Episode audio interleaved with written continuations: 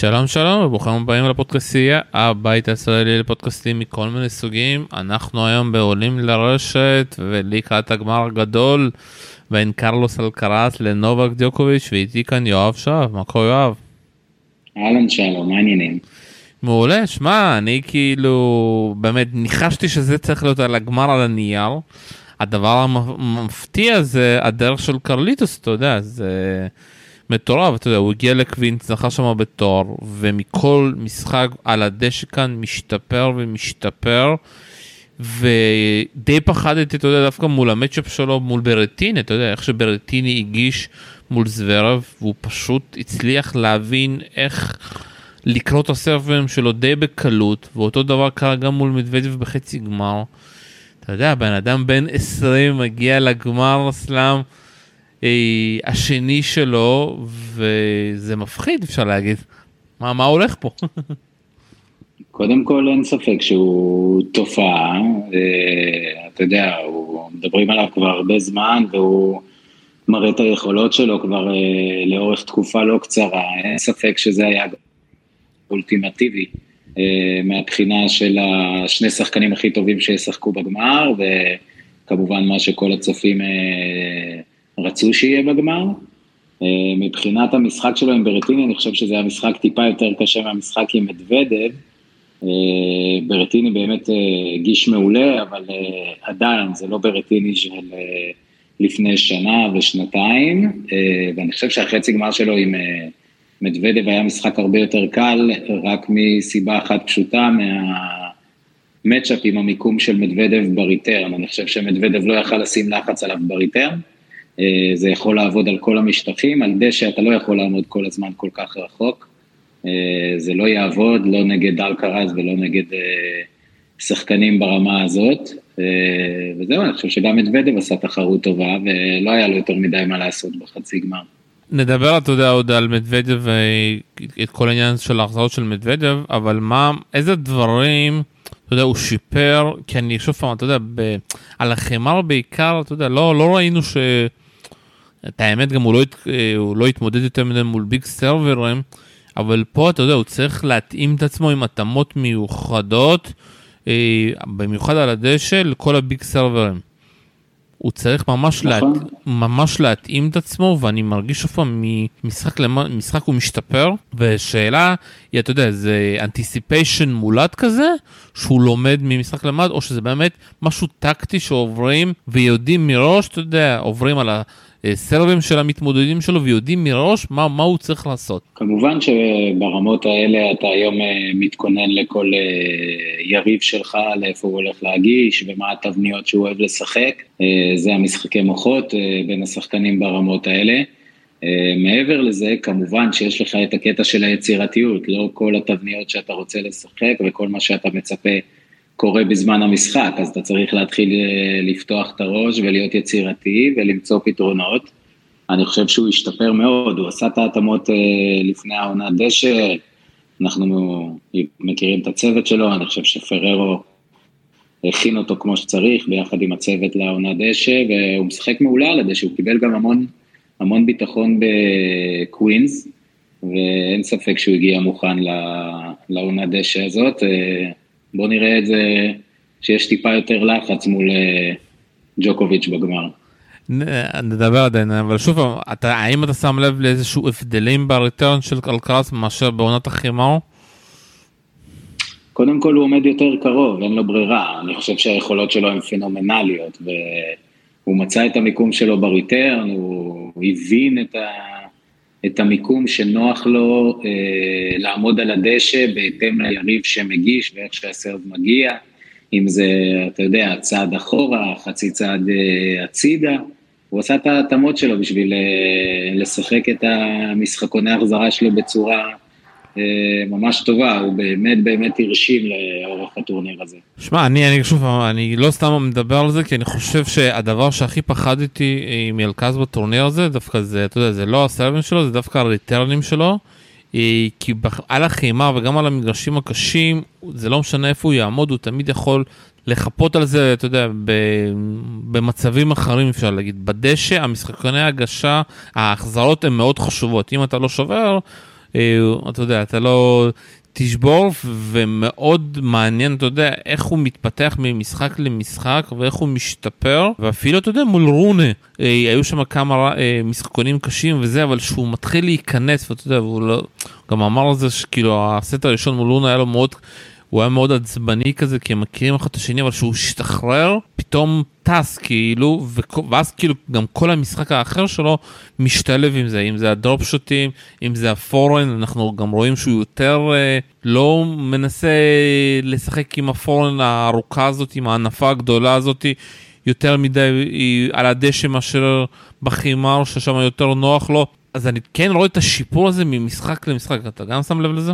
כן, הוא כל הזמן משתפר, אה, אתה יודע, הוא משתפר בצורה מטאורית, לא רק על הדשא, אלא בהכל. אני, האמת, הדבר שהכי הכי הרשים אותי, ודיברנו על זה בפודקאסט הקודם, אה, והעליתי את זה בפוסט שלי, זה שהוא לומד כל כך מהר, והכי הרשים אותי זה הניהול אנרגיה שלו בטורניר הזה.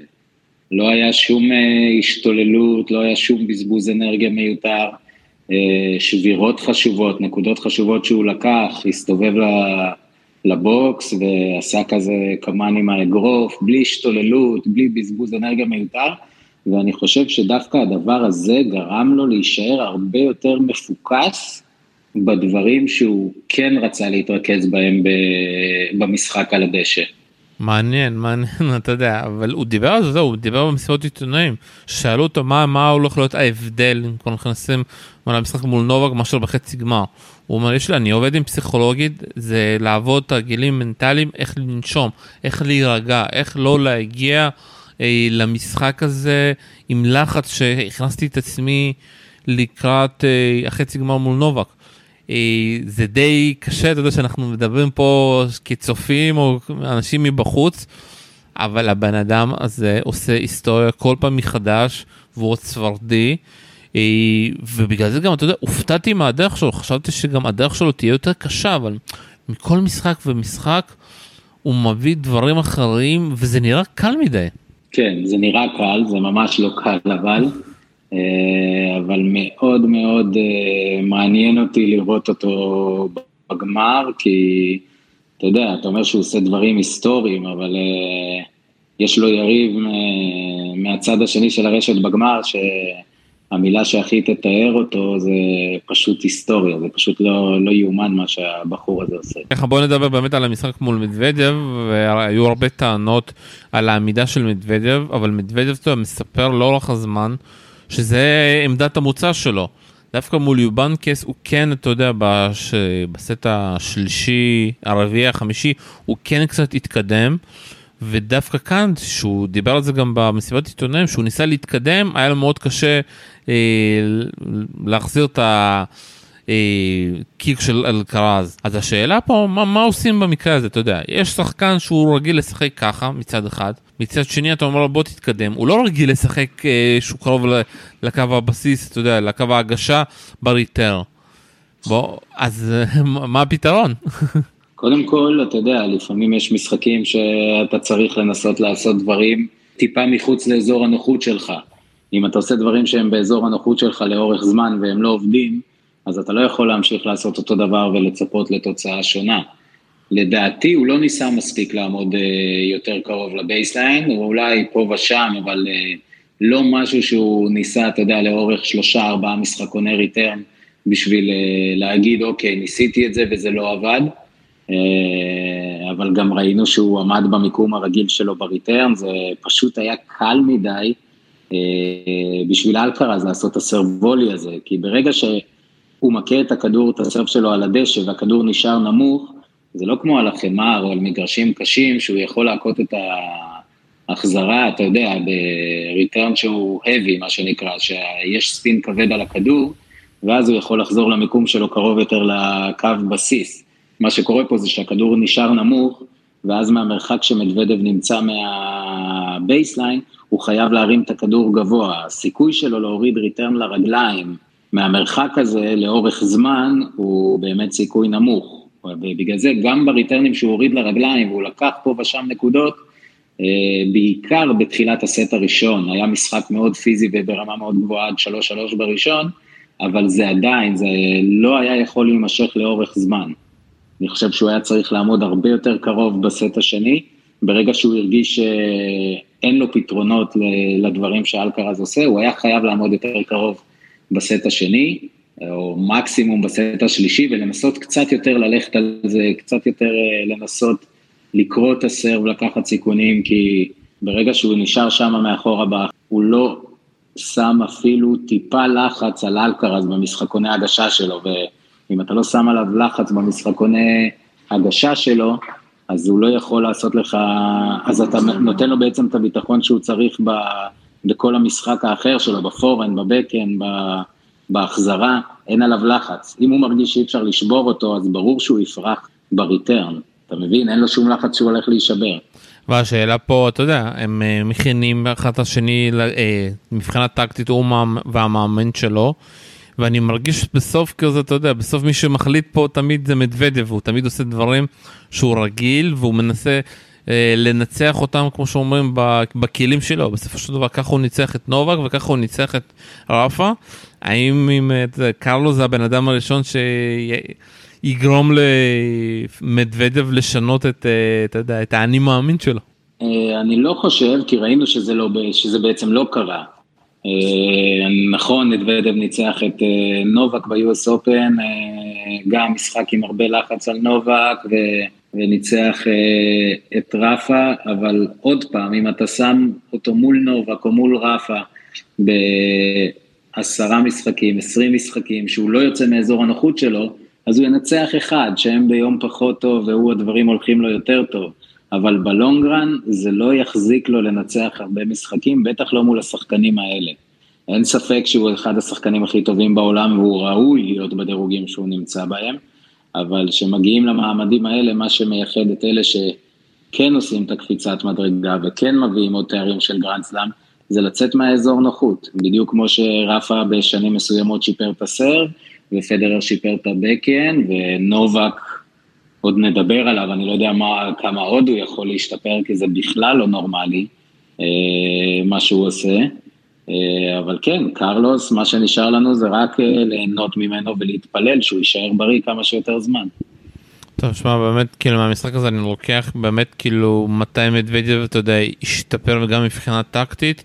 כי הוא כאילו שוב הוא אנחנו כאילו מדברים עליו עד כמה הוא יכול להשתפר הוא באחת העונות הכי טובות שלו עם כמה זכיות בטורנירים אה, ועכשיו הוא חוזר גם למגרשים הקשים אבל כנראה שהולך להיות לו פה איזשהו סיפור מאוד קשה מבחינה טקטית מול אלקרז ומעניין באמת איך הוא יפתור ואנחנו רואים אתה יודע משהו מעניין שאלקרז פותח פער מטורף גם על זוורב גם על ציציפס גם עכשיו על מדוודיו. אה, וזה פער שמזכיר לי, אתה יודע, את הימים של פדרר והפערים שלו מול top 10. אה, וזה משהו מפחיד לכל הדור הזה. כן, אתה יודע, אנחנו, ברגע שיש איזו פריצה מטאורית כזאת של שחקן צעיר, יש מסביב זה, זה הייפ מטורף, ובצדק. יחד עם זאת, אנחנו צריכים לזכור שגם כשפדרר היה, חשבנו שיהיה פדרר, והגיע נדל, חשבנו שיהיה רק פדרר ונדל, והגיע נובק, ופה ושם היה מארי ווברינקה. אני לא חושב שצריך לשים איזשהו, אתה יודע, לסתום או להכריז על איזשהו משהו שאלה יהיו הפערים, ו... וככה זה יישאר. נכון לעכשיו בהחלט הוא מתפתח להיות משהו שלא ראינו המון זמן. אני עדיין לא הייתי מוציא מהמשוואה הזאת את סינר, אה, שלדעתי ידבר גם חזק, אני לא יודע, לא, אני לא נביא, אז אני לא יודע להעריך כמה חזק, אבל מבחינתי אין ספק שהוא ייקח כאן זמים לפני ציציפס וזוורה וכל החבר'ה האלה. כן, בוא נראה, יכול להיות שעוד עשר שנים נדבר ופתאום יהיה לנו ארבע אלקרז בני שמונה עשרה, אז אנחנו לא יודעים עוד לאן הדור החדש הזה, כל פעם אה, יוצא דור חדש. טוב בוא אתה יודע בוא, בוא נתחיל לדבר על הכוכב האמיתי של התחרות הזאת נובק דיוקוביץ' מנצח את סינר אה, על הנייר די בקלות על המגרש אפשר להגיד שהוא שיחק שם בעשרה אחוז ובאמת הוא לא היה צריך להשקיע יותר כי סינר. אתה יודע כמה שאני אוהב אותו ואתה יודע עקבתי אחריו כבר אה, איך שהוא עלה לסבב אבל זה אותו משחק שבלוני אתה יודע מישהו גם כתב כבר זה רובלב משופר. שהוא לא יפתיע אותך בדברים חדשים ב money time. פתאום, אתה יודע, אם זה עלייה לרשת, אם זה drop shot ים, הוא תמיד, אתה יודע, תלוי במשחק ה basic שלו, ותלוי בצד השני, אם השחקן טוב או לא טוב. אבל המשחק ה basic הזה דווקא כן מצליח, אתה יודע, לנצח את אלקרז, אבל עדיין לא מצליח לעבור את הדבר, החומה הזאת שנקראת נובק. ואתה יודע, וזה די מפתיע לשמוע אותו, שהוא מרגיש שהוא היה קרוב יותר השנה מאשר שנה שעברה, שהוא כבר הוביל 2-0, אה, אבל מי שראה את השני המשחקים מבין למה הוא התכוון. אה, ונובק, אתה יודע, אין לי כבר מה להגיד, אבל אה, קודם כל נשמע מה, מה, סינר, מה סינר לא, עשה לא נכון. קודם כל אני חושב שסינר עשה את רוב הדברים נכון. אני לא מסכים עם הדברים שאמרת בהתחלה. ואני אסביר, אני חושב שסינר, אה, אחרי ההכרה זה אולי השחקן שמכה את הכדור הכי טוב בסבב. אה, אני חושב שיש לו עוד לאן להתפתח, ואני חושב שאם תשאל שחקנים בסבב, אה, כנראה שאחרי אלקרז ונובק, אז הוא אחד השחקנים שהכי מפחיד לשחק נגדם. וגם הוא עוד התפתח, וגם הוא עוד צעיר. וזה שהוא בדירוגים האלה, אתה יודע, זה לא אומר שעדיין יש לו את הניסיון לעשות את זה. אה, אם אני מתייחס למשחק אתמול, אני חושב שהוא שיחק בסדר גמור, אפילו יותר מזה. אני לא חושב שנובק היה ב-10%, אני חושב שהוא היה בהרבה יותר מ-10%. כן, אה, אני מסכים שהוא עשה הרבה טעויות בלתי מחויבות בנקודות חשובות. דווקא פה אני רוצה לגעת בהמון דברים שאני קורא בטוקבקים ברשת, כי אני חושב שאנשים לא מבינים מה הסיבות לטעויות שהוא עושה. לא משנה שאתה יודע, מהמקלדת או מהטלוויזיה זה נראה מאוד קל, אבל מה שנובק מצריך ממך בשביל לקחת ממנו נקודות, זה פשוט לא נורמלי. ברגע שאתה משחק נגד שחקן שעושה הכל מושלם, ואתה מגיע למאני טיים, אז אתה מרגיש שאתה צריך לעשות הרבה יותר ממה שאתה עושה מול שחקן רגיל. ואין מה לעשות, לפעמים ברגעים האלה, זה שאתה מנסה לעשות יותר, ולפעמים נכנס לך, ולפעמים גם כשנכנס לך שאתה מנסה לעשות משהו מיוחד, הוא מחזיר את זה יותר טוב, אז זה אה, גורם לך ללכת על עוד יותר ו... ולבצע טעויות שהן לא מחויבות במרכאות כלפי הצופים בבית, אבל אני חושב שהוא שיחק בסדר גמור, אין לי ספק שהוא עוד ידבר חזק על כל משטח בעשור הקרוב. אה, כאן שוב פעם לא נסכים ושוב פעם אני אומר לך גם למה אני מאוד אוהב את סינר אבל וכמעט שוב פעם אתה יודע אין משחק שאתה יודע לא עקבתי לך ולא ראיתי אותו. הוא עדיין מתקשה בניהול משחק או קריאת מצבים אה, ואני לא, שוב פעם ואני לא מאשים אותו אתה יודע הוא קצת מזכיר לי בחשיבה שלו גם את, רוב, את רובלב אה, הוא משחק חזק מאוד קשה אתה יודע מקבל הרבה מחמאות. אבל בסוף ההבדל בינו לבין אלקרז, של אלקרז במאני טיים, לא מפשל, אתה יודע. ואם אנחנו מסתכלים על סין עד עכשיו בסלאמים שלו, הוא תמיד, אתה יודע, התקשה לעשות את ה... לעבור את ה... אתה יודע, המשוכה הזאתי, לעבור שני מדורגים. גם פה, אתה יודע, הוא עבר בלי שום, אתה יודע, שחקן בכיר שהיה שם, הוא קיבל ברבע את ספיולן בכלל, אתה יודע, וגם שם קצת התקשה וחזר אחרי זה, וכשאתה מקבל אותו מול שחקנים בטופ, במיוחד שחקן כמו נובק, אתה צריך להביא משהו יותר, אתה צריך להביא משהו שנובק יגיד וואו מאיפה הבאת את זה, אתה יודע, בסוף אה, לקחת מערכה מנובק זה הדבר הכי קשה, לנצח אותו בשובר שוויון זה הדבר הכי קשה, ואם אתה תמשיך לשחק אותו דבר, כמו שאתה אומר, זה, זה לא ישתנה בסופו של דבר, גם, הוא עוד הוביל 3-0 ואז הגיע לדעתי הדאבל פולט. אני מבין כמה שזה קשה, אבל אתה צריך כבר, אתה יודע, להיזרק למים הקשים האלו וכן לחפש את המקום הראשון הזה שאתה כן עושה את ה upgrade הזה, שהוא לא מצליח לעשות את זה, כמה שהוא ישחק טוב, כמה שהוא יקבל, אתה יודע, אה, מחמאות, הוא צריך לבוא ולנצח כבר מישהו גדול בסלאם, הוא צריך לעשות את הדבר הזה שאלקרז כן הצליח לעשות, והוא לא מצליח לעשות. נכון, הוא לא מצליח לעשות את זה, אבל ביחד עם זאת, אתה יודע, הוא עוד צעיר, לא כולם הם אה, אלקרז, אנחנו מדברים פה על שחקן שהולך להיות בעשור הקרוב בשלישייה הראשונה בעולם, אה, חמישייה הראשונה, אה, וכרגע הוא לא מצליח לעשות את הדברים האלה, אבל עדיין כשאתה משחק נגד נובק, וזה לא משנה מי היה לו לאורך הדרך, אף אחד בסופו של דבר לא זוכר את מי הוא ניצח בדרך, כי בסופו של דבר הוא הגיע לחצי גמר, והוא שיחק נגד נובק. יש המון גרנד סלמים שגם פדרר, גם נדל, גם ג'וקוביץ', גם אה, מארי, גם וברינקה, לא בכל הגרנד סלאם היה להם את המדורגים שהם היו אמורים לפגוש בשמינית או ברבע, זה חלק מטניס וזה חלק מהגרלה. בסופו של דבר הוא הגיע לשחק מול נובק, הוא שיחק טוב, הוא לא שיחק מספיק טוב בנקודות החשובות, וזה בסדר גמור, והוא ילמד מזה, וצריך להבין. עצם זה שהוא עשה את הטעויות האלה, אתה יודע, אני רוצה לראות מישהו עולה לשחק מול שחקן ברמה של נובק, ויודע שהוא בדרך כלל עושה 0 unforced terror בטייברק, במאני טיים, אנשים שלא התמודדו עם לחץ כזה, ובחיים לא יכולים, אה, אתה יודע, להעביר ביקורת על דברים כאלה. אם הוא היה משחק אה, ככה מול ספיולין, אז הייתי אומר, אוקיי, בואו נעביר ביקורת. ברגע שהוא עשה את זה מול נובק, אני חושב שגם אני וגם אה, רוב האחרים קטון, קטונו מ, מלהעביר ביקורת על הדברים האלה. אני חושב שהוא היה, עשה אחלה משחק, ולהפך, זה רק מרשים עוד יותר כמה טוב הוא שיחק, וזה עדיין לא הספיק לקחת סט מנובק. אני דווקא לא מסתכל על זה, אתה, אני מסתכל, זוכר במשחק ביניהם, אה, בין סינר לבין אה, זוורב ביוס אופן. ושמה כאילו סינדר שוב התקשה בנקודות האלו ולסגור את הדברים האלו. אה, ש... על זה אני מסתכל, אתה יודע, פה כי באמת, וכשאתה מגיע למצבים כאלו, אז זה יותר קשה, אין, זה שוב פעם, זה, זה לא יעזור. וכשאנחנו מסתכלים גם השנה, מה הוא עשה אה, השנה בסלאמים, באוסטרליה הוא הגיע רק לשמינית, ברואן גרוס הפסיד לאלתמר, בסיבוב השני, זה שוב פעם זה לא תוצאות טובות במיוחד שוב פעם עם כל, עם כל האייפ שלו אבל נעבור אתה יודע כנראה לא נסכים עליו ושוב פעם אני מאוד חולה עליו. לא לא נסכים על זה אני אני אני אתה יודע אני מכבד מאוד מה שאתה אומר אבל אתה יודע אנחנו גם אנשים אני שומע אותם אומרים את זה אז הוא עשה שמינית גמר אז הוא עשה דברים כאלה אתה יודע. בסופו של דבר כולם מדברים היום על פדרר ונדל ודברים כאלה אנחנו נשפוט אותו בסוף הקריירה שלו. אבל היום ששופטים את נדל ופדרר אה, בסוף הקריירה, אתה יודע, אף אחד לא מדבר על זה, או פה פדרר הפסיד סיבוב אה, ראשון או שני ווימבלדון, פה נדל הפסיד סיבוב ראשון או שני ווימבלדון.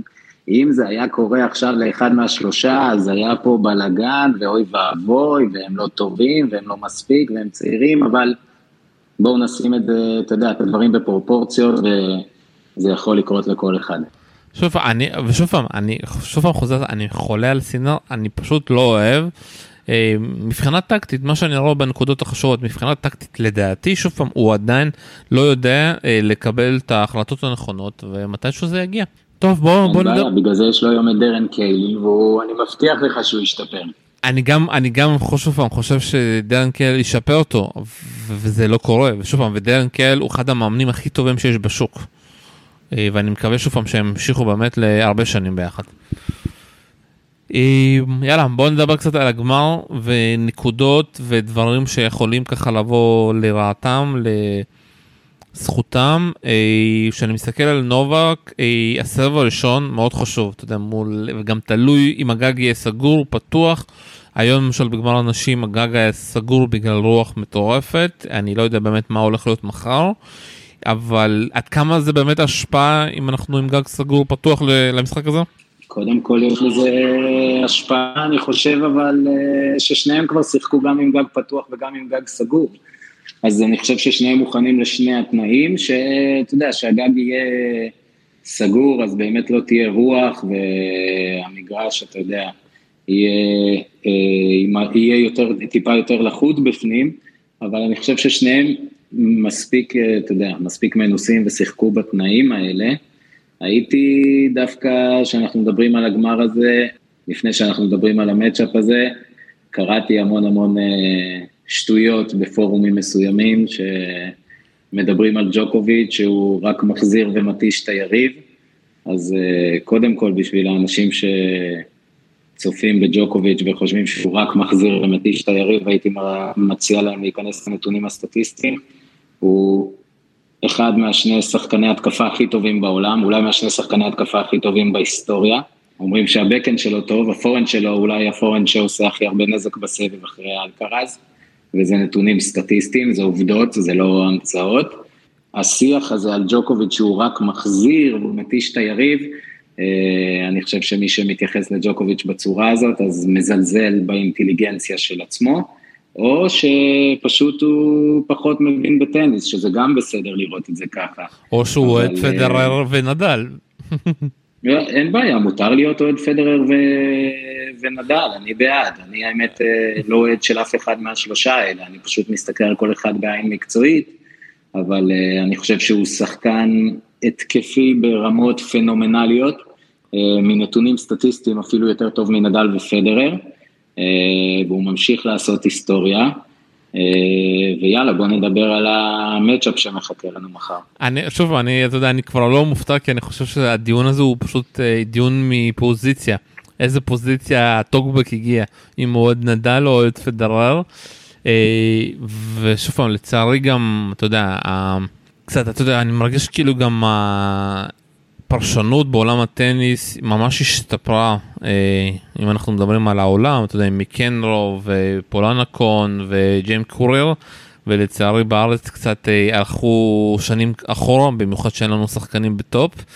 אה, וזה גם המצב, אתה יודע שגם אין יותר מדי עיתונאות ספורט, במיוחד בטניס, שזה, אתה יודע, שזה סתם איזשהו כתב שכבר על הפרלו וכותב על זה. וככה גם נראית ככה בעולם התקשורת, אבל לצערי ככה זה.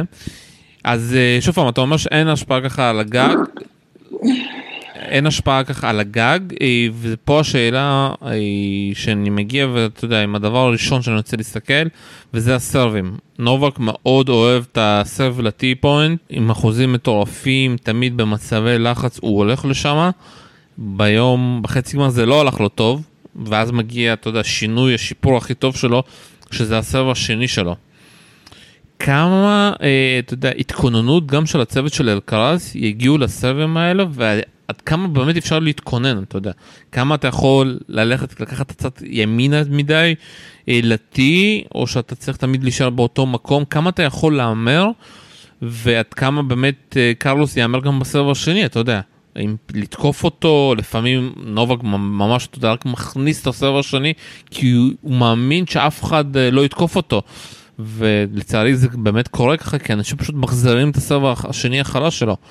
כמה אתה יודע, ההתכוננות בסרבים תהיה פה, מוש... כמה אתה חושב באמת, אה, אם יגיעו עם תוכניות מיוחדות הצוות של אלקרס, או שפשוט ימשיכו כמו שתמיד כולם עושים?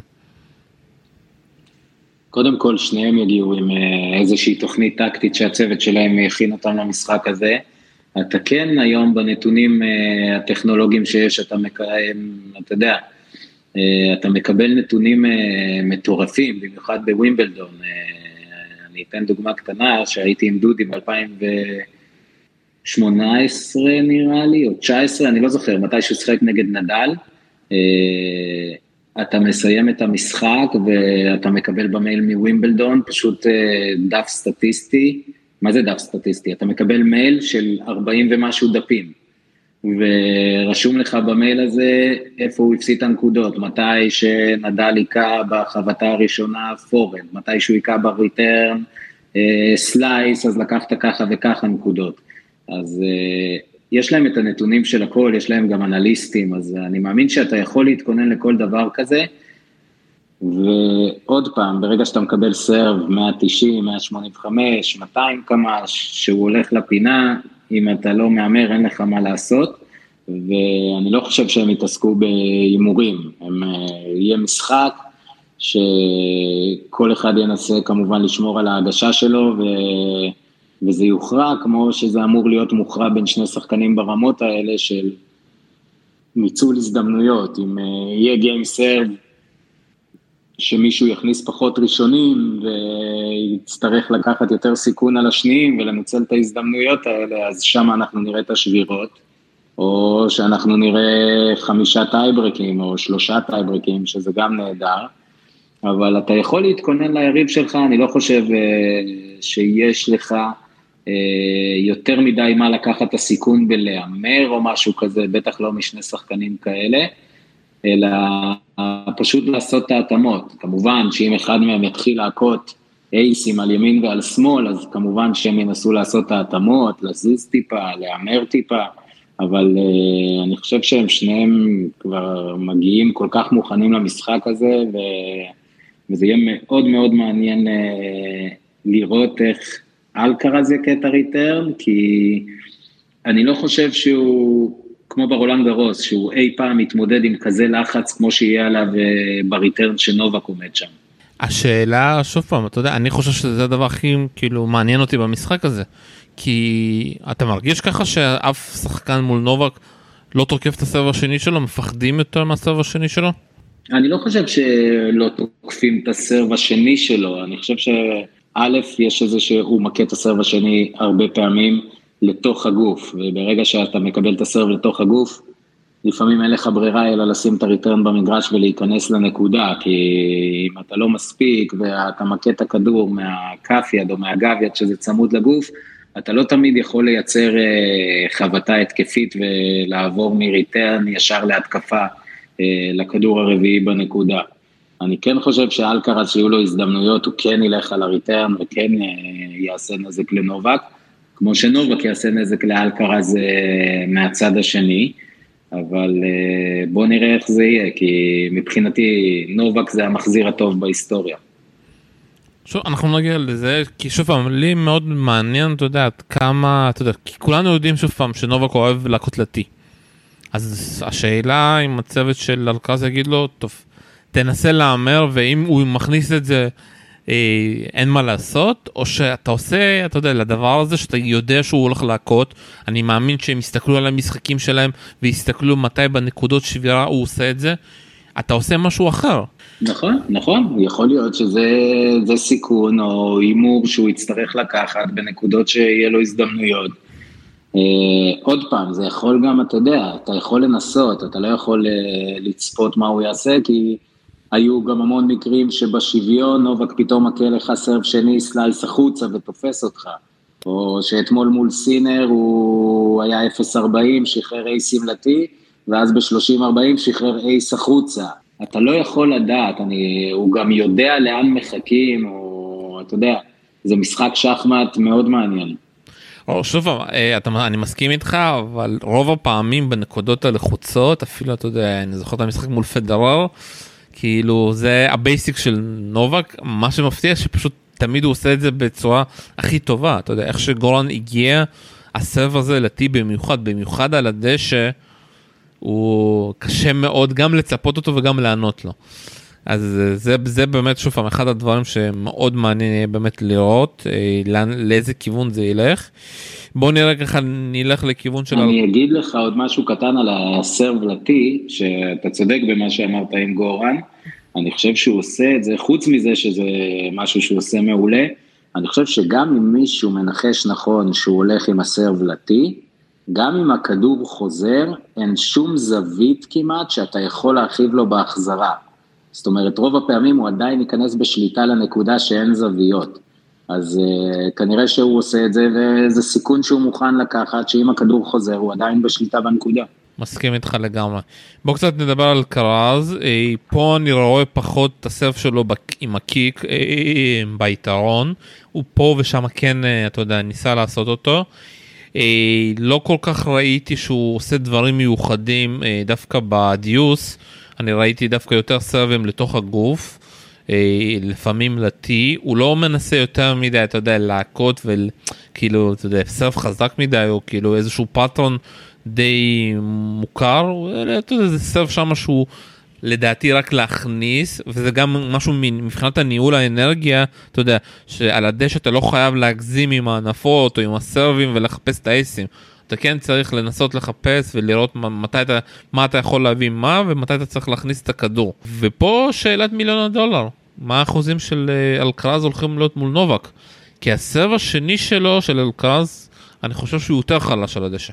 כן, קודם כל הקיק, האפקט של הקיק על הדשא הוא לא כמו על החמר, בגלל שעל החמר, שאתה מכה קיק, הכדור נוגע בקרקע ומקבל אה, תאוצה כלפי מעלה. על הדשא, אמנם זה נראה כאילו הקיק של אלקרז מקבל תאוצה כלפי מעלה, אבל עדיין זה הרבה פחות אפקטיבי ממה שזה היה על מגרשים קשים או על קליי. אה, בנוסף לזה, הריטרן, לא משנה האמת, בקן או פורן של נובק, זה ריטרן שהוא, אתה יודע, מניה בטוחה, אז uh, הוא יצטרך לשמור על האחוזים שלו. קודם כל יש לו סרב מעולה, הוא גם מכה בעוצמות מאוד גבוהות. אתה יודע, כמו שאמרנו לגבי נובק, על האחוזים או על ה-T ודברים כאלה, המשחק הזה יקום ויפול על ניצול הזדמנויות על ה-second serve.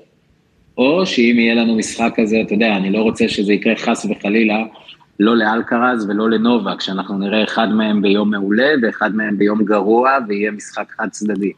זה... אנחנו מדברים עם המשחק שווה כוחות, אבל אני כן מרגיש כן. שהסרב השני של אלקרז פחות טוב.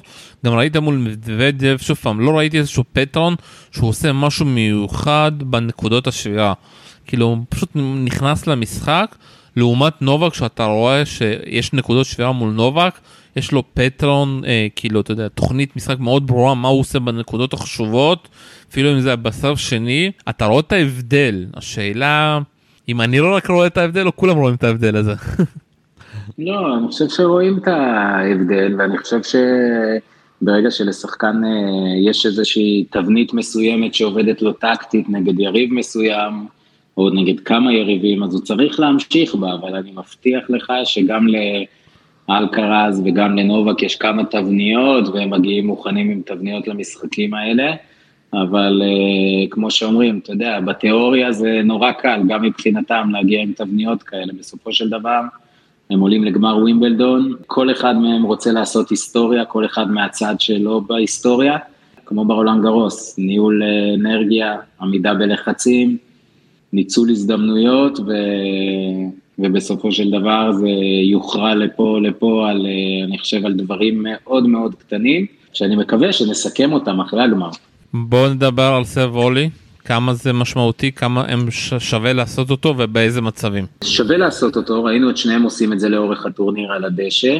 המצבים של לעשות אותו, אני חושב שאם מישהו מרגיש בנוח, אה, אם אתה מכה סרב טוב החוצה בשני הצדדים, גם בשוויון וגם ביתרון, והיריב בקושי עם המחבט על הכדור, אז uh, הרבה יותר קל על הדשא לעשות את הסרב וולי הזה, כי הכדור נשאר נמוך. דיברנו על זה, מה שאלקרז עשה למדוודב, אבל uh, אתה. יודע. אני שואל אבל משהו אחר, אם אתה עושה את זה ב-40-0 שאלקרז מוביל, או שאתה עושה את זה בנקודת שבירה? אני חושב שאתה יודע, אין מישהו שיכול לענות על זה. אני חושב שהם עושים את זה, שהם מרגישים שזה הזמן הנכון, ויכול להיות שבגיים הזה הם ירגישו שזה נכון לעשות את זה ב-15 לכל, ובגיים אחר הם ירגישו שאתה יודע, אם אה, עכשיו אחד מהם מגיש ולשני יש נקודת שבירה, אז אה, הם ירגישו שהוא רק ירצה לשים את הריטרן במגרש, אז שווה לעשות סרבולי ו... ולקחת את ההתקפה אליך. אה, אני לא חושב שיש לזה איזשהו, אתה יודע, איזושהי נוסחה שאחד מהם עושה את זה רק במצבים האלה והשני עושה את זה רק במצבים האלה. אני חושב שזה עניין של הרגשה ו... וטיימינג שהם בוחרים אותו, ואתה יודע, אם זה כן- הולך או לא הולך וזה היה הטיימינג הנכון, זה מבחן התוצאה. לא, אני שוב פעם, אני כן חושב שזה תלוי באיך אתה מרגיש. אבל לפעמים שחקנים מגיעים מוכנים, זה, אתה יודע, סיפרתי לי פעם שיש שחקנים שאתה יודע בסוף שני הם הולכים סר, לעשות סרב וולי. אה, זה לפעמים זה כן מגיע במאני טיים שאתה קשה לך או שאתה לחוץ מדי ועושים את זה. זה גם פה שאלה, אני בטוח שגם אלקז וגם נובק יעשו את זה, השאלה אם זה במצבי לחץ, או שברגע שהם יהיו, כאילו ב-40-0, 40-15, שהם בטוחים גם אם הפסידו את הנקודה, יש להם עוד איך לתקן את זה. אני מאמין שאנחנו נראה את זה גם במצבי לחץ וגם במצבים שהם פחות מלחיצים. אתה יודע, שניהם ריטרנרים מעולים, אני חושב שבמצבי לחץ, ברמה שהם משחקים, הם אה, פשוט יגידו לעצמם מה ששחקן צריך להגיד לעצמו, שמגיע עכשיו הסרב, אני שם את זה חזק למגרש, שטח גדול, כדי שאם יהיה סרב וולי, אז יהיה וולי כמה שיותר קשה. אה, אם למישהו יהיה יתרון קל, יכול להיות שזה לדאבל ברייק, יכול להיות שהוא ינסה ללכת קצת יותר הרפתקני. אבל uh, אני באמת חושב שאי אפשר להגיד אם זה יהיה רק במצבי לחץ או בנקודות אחרות, אני חושב שאנחנו נראה סרבולי גם במצבי לחץ משניהם, וגם כמובן בנקודות רגילות. טוב, אז שאלה הבאה שלי היא משחק הרושת. אתה יודע, שניהם נראו שהם יודעים לשחק על הרושת. אה, כמה, כמה אתה רוצה להגיע לרשת מול נובק וכמה אתה לא רוצה להגיע, או שהפוך, כמה נובק יגיד שיש נקודות שהוא דווקא כן ירצה להגיע לרשת. אני מאמין ששניהם רוצים להגיע לרשת. אה, אתה יודע, מבחינה סטטיסטית, אה, אחוזי זכייה של שניהם במשחק הרשת הם אה, אחוזים מאוד מאוד גבוהים. אז ברגע שאתה על האחוזים האלה, אז שיש לך את ההזדמנות, אתה כן רוצה להגיע לרשת כמה שיותר, בטח ובטח שאנחנו משחקים על דשא. אני חושב ששניהם יחפשו שליטה במשחק, כמו ששניהם חיפשו שליטה ברולנד גרוס, אז פה תהיה עוד יותר שליטה. אה, כמובן שהתזוזה על הדשא היא טיפה שונה, אז אה, אני חושב שאנחנו נראה את שניהם הרבה ברשת. והדבר האחרון שאני רוצה לדבר זה שוברי השוויון. אה, נובק מגיע באיזשהו streak מטורף של שוברי שוויון.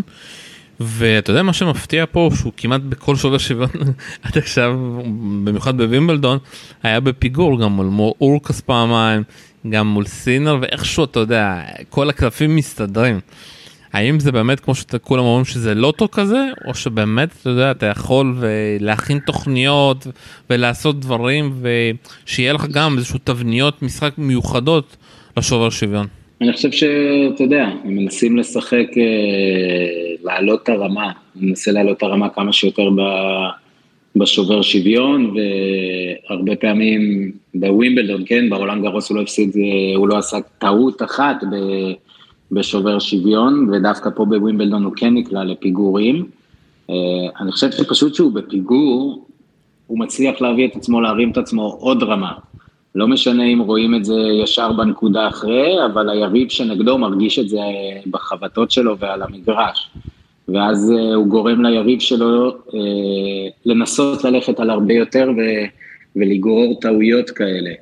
אז uh, אני לא חושב שיש איזה שהן תבניות שונות בשובר שוויון, הוא פשוט ברגע שטיפה הוא נמצא בפיגור, אז ההפך מהרבה שחקנים, הוא פשוט כל פעם מצליח להעלות את, עצמו בעוד לבל ועוד לבל, וכן, לפעמים יש מתנות שהיריבים, uh, אתה יודע, נאלצים ללכת על זה וזה גורר מתנות לטובתו, אבל uh, כן, ההתנהלות שלו והרמת ריכוז ובשוברי שוויון, לא משנה אם הוא בפיגור או מוביל, זה משהו לא נורמלי. טוב, שמע, נראה לי עברנו על כל פרט במשחק הזה, אה, ואני אגיד ככה משהו שאני חושב, אני רוצה ששוב, שהמשחק הזה יגיע לחמש מערכות, ונגיד ככה שזה אולי אחד המשחקים הכי טובים שהלכו השנה, אה, וזה יכול גם ללכת לשלוש אה, מפה ושמה. ואני כן רוצה, אתה יודע, אני כן רוצה ורוצה להאמין, אתה יודע, קשה להמר מול נובק, אבל אני כן רוצה לראות את ההתפוצצות הזאת, את ה... אתה יודע, את ה... משהו שקורה פה, משהו שמתפוצץ פה, שבאמת אלקרז אומר, הלו, אני פה ואני יכול לזכות בסלאם, גם כשאני משחק מול נובק, הרבה לא עשו את זה, רק סטן אה, ומדוודב ניצחו את נובק בגמר סלאם.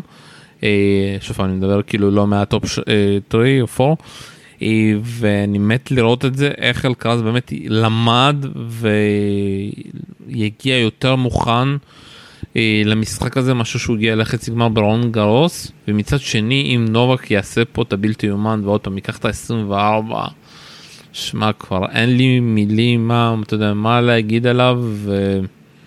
אתה יודע, אתה יצא לך לראות אותו יותר ממני, אני ראיתי אותו רק אה, שהוא כאן היה ב-ATP 250 והמוכנות שלו, אתה יודע, הריכוז שלו במאני טיים. והריכוז שלו גם פה ואתה יודע והוא, ומצד אחד הוא מאוד מרוכז אבל מצד שני הוא מאוד בטוח אתה יודע זה לא כמו בחימר שאפשר להפתיע אותו בדשא הוא כל כך בטוח את עצמו עם התנועות עם הבכי עם המסיבות עיתונאים שלו אני לא זוכר שחקן כזה שאתה יודע בטורניר שעם כל הלחץ עליו מגיע כל כך בטוח אתה יודע מסביב זה פשוט מפתיע אותי איך הוא מצליח אה, להתנהל מאחורי הקלעים. והלוואי שוב פעם שזה באמת יהיה משחק אה, בין הטובים שיש והסיכום שלך למה שהולך להיות מחר. קודם כל אני אתייחס למה שאמרת על הביטחון שלו אני חושב ש... איך שהוא זז על הדשא זה פשוט אומנות. אה, זה גם אני חושב שיהיה לאלקרז אתגר מאוד גדול, כי אין את ההחלקות ואת החזרה לנקודה כמו שיש על חמר או על מגרשים קשים, ונובק הוא בין הבודדים שראיתי שעושה את השינוי כיוון, וכן, לפעמים מחליק כמו כולם, זה חלק מהדשא, אבל אה, כן זז בצורה מטורפת על הדשא, דווקא אותי מעניין לראות איך הוא יתמודד עם הדרופים של אלקרז. אבל כן, זה בן אדם, אני... אתה אין לך, לא יהיה לך מילים אם הוא יגיע לגרנדסטראם ה-24 שלו, בתור, אתה יודע, עין אובייקטיבית מבחוץ, כרגע אין לי מילים... אין לי מילים להגיד עליו, עוד מילים להגיד עליו, על, על זה שבעצם שהוא משתפר כל הזמן, וזה לא משנה איזה דור מגיע ואיזה שחקנים מגיעים, הוא פשוט ממשיך להשתפר, ויכול להיות שמחר אנחנו נראה משהו ונעשה את הסיכום ונגיד, וואו, הוא שיפר גם את X, Y, בנוסף למה שהוא, שהוא כבר שיפר קודם, אז uh, יהיה מאוד מעניין. ואתה יודע, השנה הוא גם עם צוות uh, לא חדש, אבל קצת שינה את הצוות, הביא איזשהו חבר ספרדי אה, כאימון יריבים, הבנתי שגם הביא מאמן כושר אחד הטובים בסבב. אה, אתה רואה כמה הוא משקיע על כל העניין המנ... הפיזי, אתה יודע, גם בשיפור הצוות שלו, שתמיד ייתנו לו רעיונות חדשים. עזב את ויידה, אתה יודע, רק גורן נשאר אצלו, זה גם שיפ, ש, שיפור שהוא תמיד משתפר בצוות שלו. זה מה שמייחד, אבל אתה יודע, את הטובים מהגדולים ביותר, שלא משנה לאיזה רמה הם מגיעים, ואתה חושב שזהו, הוא הגיע לתקרת זכוכית שלו, והוא מצליח לשבור אותה כל הזמן ולהשתפר. ובאמת, אתה יודע, גורן דיבר על זה גם באחת מהמסיבות עיתונאים, ו... והוא אמר עליו, לא שהוא, אתה יודע, האתלט הכי טוב בעולם הטניס, הוא אמר שהוא האתלט, אחד האתלטים הכי טובים שהוא ראה בחיים שלו, מכל סוגי הספורט. אז uh, אתה יודע, רק להוריד את הכובע ולקוות שהוא יהיה איתנו עוד הרבה שנים. אני באמת רוצה לראות אם גורן אחרי זה, אתה יודע, עוד יצליח לאמן שחקנים אחרים. אה, קשה לרדת מ... אתה יודע, מנובק ולאמן שחקנים אחרים אחרי זה. אני מאמין שיש לו עוד קצת זמן עם נובק, אבל אה, אתה יודע, אהבה למשחק, אתה אחר כך פחות מסתכל על הדירוגים, אתה רוצה פשוט לעשות מה שאתה אוהב, ו... הוא עושה מה שהוא אוהב, וכרגע הוא עושה מה שהוא אוהב עם הגדול בהיסטוריה. איוון לוביצ'יץ', אתה יודע, הפך להיות יותר מנהל אקדמיה, יותר סוכן מאשר אחרי פדרר, קשה לו פתאום לחזור לאמן שחקן רגיל. אני חושב גם שמאוד קשה לו זה, אתה יודע, הוא, גם כשהוא סיים לשחק, היית שחקן, טסת כל כך הרבה שבועות, אז לאמן מישהו ברמה הזאת, שאתה יודע שאתה יודע, הם משחקים את המינימום שבועות שהם חייבים, זה עוד בסדר. אבל עדיין לשחקן עבר זה, אתה יודע, זה נראה בטלוויזיה ומבחוץ, אתה יודע, עולם הזוהר והכל, אבל זה ממש ממש לא כיף לנסוע שבוע אחרי שבוע למקום אחר. טוב, וואו, חפרנו יותר מדי, כאן אנחנו צריכים כן, לסיים. כן, כן. יואב שב, תודה רבה לך. תודה, שלום. כאן היה שלום סיונו, ונקמל לגמר מעולה. ביי ביי לכם.